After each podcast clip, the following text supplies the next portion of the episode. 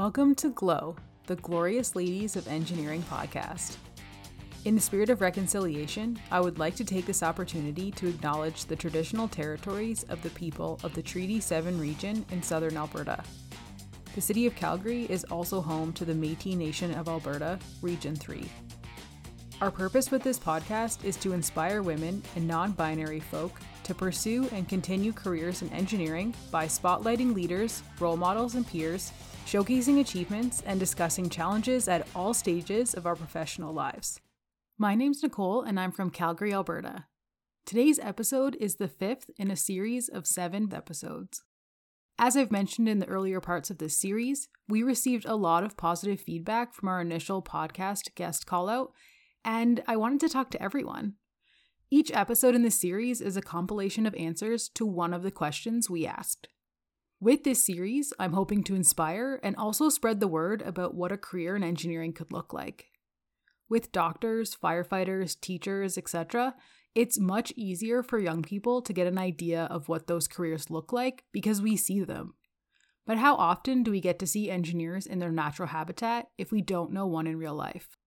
In part 5, I'm asking the women what their hopes are for the future of engineering.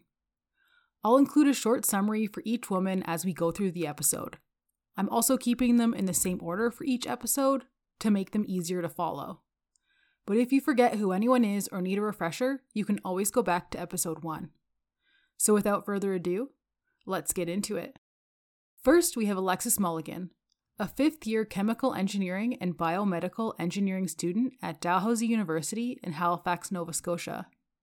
In her co op placement, she does a mix of field and office work and is looking forward to getting back to in person classes in the fall semester. What are your hopes for the future of engineering? I really hope that someday we can see women not only making up half of professional engineers, engineers in training, engineering students, but also someday making up 50% of the leadership roles in the engineering industry because I think without women being in the room, there's a huge gender data gap. There's this book called Invisible Woman Data Bias in a World Designed for Men, and it's by Caroline Criado Perez, and it shows some great examples of these data gaps. And they range from women being more likely to being killed in car accidents because women crash test dummies were only implemented in the US in 2018 to forgetting to build kitchens and homes after a natural disaster because no women were on the planning committee. So I hope one day we can realize diversity really is the key to success.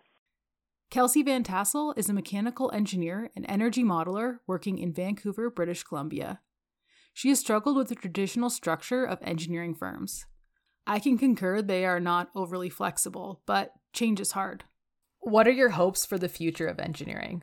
it's still it's so obvious that the kind of the traditional not just engineering career but but an engineering is is a very traditionally you know male career but it's just so obvious it's set up for you know one person to work in the office all day and have someone else at home to take care of the house because like there's just not enough time to do both. And i just like i I think the with the pandemic and having more people work from home, I think that flexibility I think that flexibility is more acceptable to ask for now. Will be anyway. And I think Next we have Neha Ninam, an electrical engineer working with embedded systems in southwestern Ontario. She's able to work mostly within a 9 to 5 schedule, but that time can be filled with many different things and lots of meetings. I can certainly relate. What are your hopes for the future of engineering? Oh my. Oh my. I have thought about this a lot over the years. I would like certainly for there's of course to be more um, females in engineering, but you know what? I'll say on top of that, any kind of any kind of minority in any kind of way. So the at the end of it, I think for all of us females who who um, you know are in the engineering field, what we truly felt, or I'll, I'll speak for myself, what I truly felt at the end of the day was not so much that I was female, it was that there's like this difference and and there's like not that much difference. There needs to be like more difference. And and whether that be, you know, different nationalities, people, all different kinds of genders, like whatever, doesn't really matter. But it's that it's the extrapolation of let's get more females let's get let's get the exposure to this more and more so to add to that then another one of the things that i would love to see in the future is more um, kind of circling back to where we started is more sort of exposure to the engineering field and what does an engineer really look like? And the fact that so many of us are jack of all different kinds of trades to sort of expose that and and as confusing as it is because there's not a story for an engineer, of course, as you clearly know, and as will come out in this podcast, I think that in the truest sense, if we can start to evolve that more, get more exposure, I think the the minorities of all kinds of uh, problems sort of fixes itself. You know, hopefully. Yeah, I agree. I think the collaboration and really the end result is so much better when you have a variety of voices at the table instead of just a bunch of versions of a similar voice. This podcast is definitely focused around getting more women in engineering, although I guess that's the platform we're starting from. But yeah, we want to encourage all minorities uh, to to participate in engineering. Vivian Kasuth is a maintenance engineer in Lethbridge, Alberta. We featured her in a season one episode, and if you want to hear everything Vivian and I talked about, check out episode 4 of season 1. After hearing what Vivian has to say in the last episode about her typical day, it's clear to me that she is meant to be in engineering. From collaborating with trades, troubleshooting, and talking to equipment reps, Vivian loves to get technical, and we're here for it. What are your hopes for the future of engineering? So my hopes for engineering, you know, I'm really I'm really tuned into 30 by 30 and you know whether we'll hit the actual number or not i'm not sure. Um, but i think it's more about the journey of it. And i think that we are in a wonderful social space where the in you know the the world is tuned in to issues of you know EDI of equality, diversity, and inclusion. We're all tuned into it now. We we you know we're all on that same page, and by raising each other up, whether it's through movements of Black Lives Matter or 30 by 30 or TRC, we all have to you know bring each other up, and by doing that, all these things will come along where where 30 by 30 will happen or you know it might be 50 by 30 because because collectively i don't know if it's just industrialized countries that you know that that are the focus of this but it's it's a collective and and women in engineering is definitely not alone in the vacuum you know like what you were saying before it's all women in all all sectors of all professions it's it's people of color, indigenous people, it's everyone. So my my hope, my hope is bigger than just for engineering. It's it's going to be our entire society just finally seeing itself uh, for the collective that we are uh, representing ourselves you know uh, repre- i'm much better at writing than speaking okay yeah, we'll we'll finally be able to see ourselves reflected. Next, we have Heather Elliott, an envelope engineer in Calgary, Alberta. Her days are always different, with a mix of project work, meetings, and client relations. Heather also offered some great advice about scheduling time for coaching and mentoring. What are your hopes for the future of engineering? Oh, this is an interesting question as well. I think I have high hopes. I think something we're going to see a lot of and something that i think is really exciting in the world of engineering is like the automation the the level of sophistication of our modeling softwares and basically ability to essentially take anything and look at it in a parametric style so basically take anything and then be like instead of saying oh there's two options or there's five options no there's infinite options for almost every problem out there. And I think that engineering is basically getting to the point where we can say there are infinite options. We can we can live basically show you as many of them as you please and then kind of select the one that that meets the criteria that you know our our you know whether it's our client or whatever the end goal is. I think that that's huge. Um, so i think that's where engineering is kind of leading. I think we're, we're kind of leading ourselves down the path of having these really incredible abilities to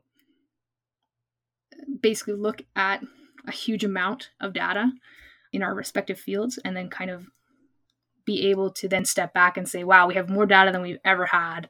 Our job is now not necessarily to crunch the numbers, it's to be the intelligent people who can say the best option is this one because.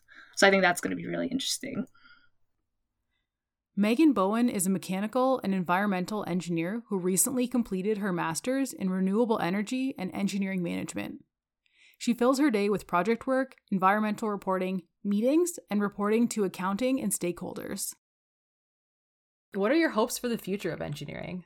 I hope that the future of engineering includes some approaches for public perception and awareness. I feel like engineering is a slightly more invisible profession in the sense that doctors and lawyers get TV shows. Like we don't have suits and ER to like really showcase what it is that we do even though our work directly impacts the public and our guidance as professionals is to keep the public's safety in mind at all times. So I do hope that uh, engineering can, can kind of reach the public audience better, just uh, aware of what we even do. That's a really, really good point and something I've been thinking about because I've been so Engineers Canada has this 30 by 30 initiative to get the number of female engineers up to 30% by 2030. And right now it's about 17%. Uh, sorry, that's newly mm-hmm. licensed female engineers. Yeah. And one of their areas they're focusing on is recruitment. And I've been thinking about that and, you know, how do we get young girls interested in engineering? and the Science Olympics, which we're both volunteering for with the PEGA. I'm so excited. I know you do. you know, that's a great way to get uh, girls involved. But, you know, I was also thinking young kids have no idea what we do. You know, unless their parents are engineers or, you know, a close family friend, if you don't have exposure or someone to talk to, there's there's really no way to know. I mean, even even me being in mechanical and building services, I don't really even know what the day to day looks like of uh, well of you of your job which is still mechanical but in oil and gas or yeah. even an electro electrical engineer in building services they, their roles are completely different than mine i don't know what their day to day looks like one of the things i'm hoping to accomplish with this podcast is is just getting that information out there and helping you know people get an understanding of what this role is because i you're right we we public safety is our literally our first mandate as an engineer. Yeah. And we do a lot for the community. I mean, you know, affordable housing projects or te- the telecommunications industry just keeping the internet up and yeah. running. Yeah.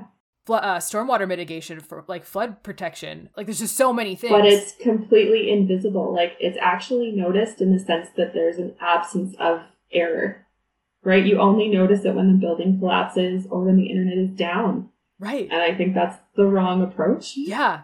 We got to do better, but it's also it's hard. I'm going to pause here for a second to talk about my hopes for the future. I hope to see more diversity in leadership, more diversity on executive boards, more diversity in trades, more diversity on site, and more exposure to engineering as a profession. Just a couple minor things. But in all honesty, this is why we're making this podcast to push the conversation and hope to make change. We're certainly making some waves so far, and we're going to keep pushing. Next, we have Hannah Kaufman, a mechanical engineer from Rochester, New York, who received her degree at Dalhousie University in Halifax, Nova Scotia. She has a really creative way to schedule her day by breaking it up into segments based on how her brain functions, dedicating her afternoons for more technical tasks. Hannah also emphasizes taking more time to focus on her mental health, and I think we can all take a page from this book. What are your hopes for the future of engineering?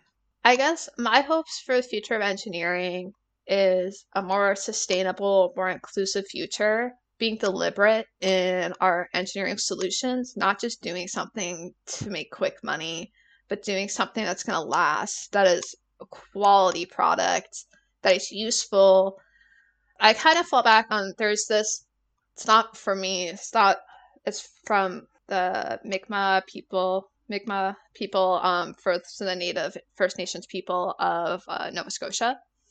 And there's this, I don't know, like story that I've heard from multiple conferences from Indigenous people who spoke, and it's about like the seven generations, and it's about doing stuff now that's going to help people in seven generations from now and how that's going to impact it. And although that's um, not from my culture, I think it's a really beautiful story, not story, but um, idea or philosophy. And that's kind of something that I would like to contribute to is kind of thinking about what are we doing now that's actually going to help the future and not just maybe our children, but our children's children and our children's children after that, you know? What's the bigger picture here? So it's kind of what I'm excited for and looking forward to. And last but certainly not least, we have Saffron Skinner Wilson, a building envelope engineer in Calgary, Alberta. She works on a dynamic list of projects with a mix of site and office work, as well as technical and project management tasks. She kind of gets to do a little bit of everything. What are your hopes for the future of engineering? Uh, honestly, that it just continues doing what it's doing. I love that engineering really prioritizes learning, development, discovery, uh, and constant improvement. And I think that as long as you have those as your kind of core tenants, um, you can self correct if things go a little bit astray, but ultimately you're moving in a good direction. And engineers should be able to help build whatever the world needs because that's what we do. And that's a pretty cool job. Well, that concludes the fifth episode of this series. I hope you enjoyed hearing all of these stories. We heard some really cool and diverse hopes for the future of engineering. I honestly expected the answers to be very similar, but I was pleasantly surprised with all of the different answers. Whatever happens, we're going to keep pushing for diversity, inclusion, and equity in engineering. In part six of this series, we're going to hear about where they think the engineering industry is lacking. This podcast is developed and produced by Gina Marin, Miriam Abdulrahman, Kara Sloat, Caitlin Fedorkiu, and me, Nicole Imison. Thanks everyone for tuning in. Please rate, review, and subscribe to the GLOE podcast so more people can find us. For our socials, search at GLOE Podcast on Instagram, Twitter, and LinkedIn. That's G L O E. We want to hear from you. What do you like or dislike about our show? What would you like to see us do with this platform? Please send your feedback to gloepodcast at gmail.com. We may even do a mailbag episode in the future, so let us know if you want to remain anonymous. Episode schedules can be found on our website at gloe.ca, and our music is The Justice by Mountaineer.